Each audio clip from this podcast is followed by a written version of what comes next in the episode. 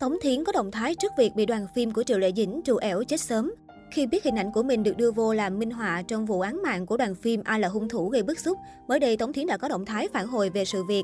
Trong tập phát sóng mới đây của bộ phim truyền hình Ai là hung thủ, trong một cảnh quay cho thấy bức tường dán đầy hình ảnh của những nạn nhân không may bị tên biến thái sát thủ liên hoàn hại chết.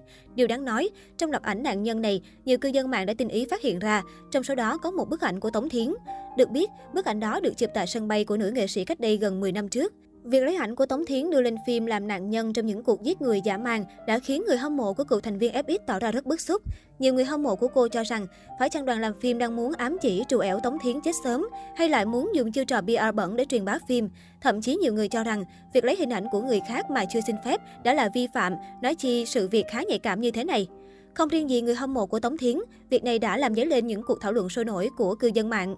Trước những lời chỉ trích từ phía cộng đồng mạng, phía đoàn phim Ai là hung thủ cũng đã đưa ra lời xin lỗi, đồng thời thừa nhận việc này là do ekip sử dụng trái phép hình ảnh trên mạng và không làm tốt công tác kiểm tra nên đã gây ra ảnh hưởng không tốt đến hình ảnh và danh tiếng của Tống Thiến. Phía đoàn phim cũng hứa sẽ xử lý những bức ảnh này trong thời gian sớm nhất, nhanh nhất sẽ hoàn thành trong ngày. Cuối cùng, ekip Ai là hung thủ đã gửi lời xin lỗi chân thành đến Tống Thiến, đồng thời hứa rằng sẽ không để xảy ra những sai sót tương tự trong những lần tiếp theo.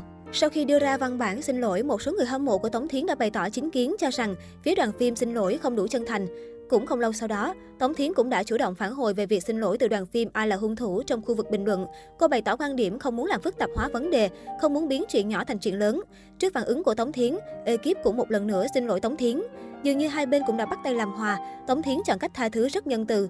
Một số cư dân mạng than thở rằng phản ứng của Tống Thiến quá thông minh, nhân từ và thật tử tế.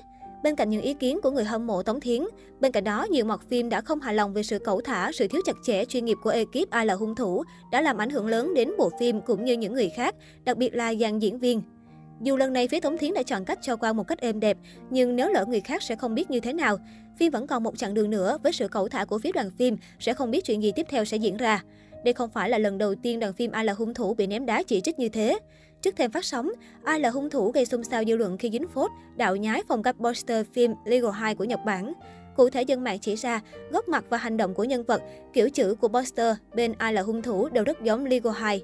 Theo Sohu, khán giả Trung Quốc rất bức xúc khi biết ekip ai là hung thủ bắt chước poster phim khác. Tôi chẳng thấy sự khác biệt nào giữa poster hai phim, đây là sự sao chép trắng trợn. Thậm chí kích cỡ các nhân vật trên hai poster đều giống nhau. Không thể hiểu nổi kiểu ăn cắp ý tưởng quá lộ liễu như thế này, là những bình luận trên Weibo. Đến tối 5 tháng 12, trên Weibo, đoàn làm phim Ai là hung thủ đã phản hồi về lùm xùm ăn cắp ý tưởng. Trong bài thông báo, phía đoàn phim gửi lời xin lỗi đến khán giả, đồng thời nhanh chóng xóa và gỡ bỏ toàn bộ poster bị khu ra có yếu tố sao chép ý tưởng từ phim Legal 2.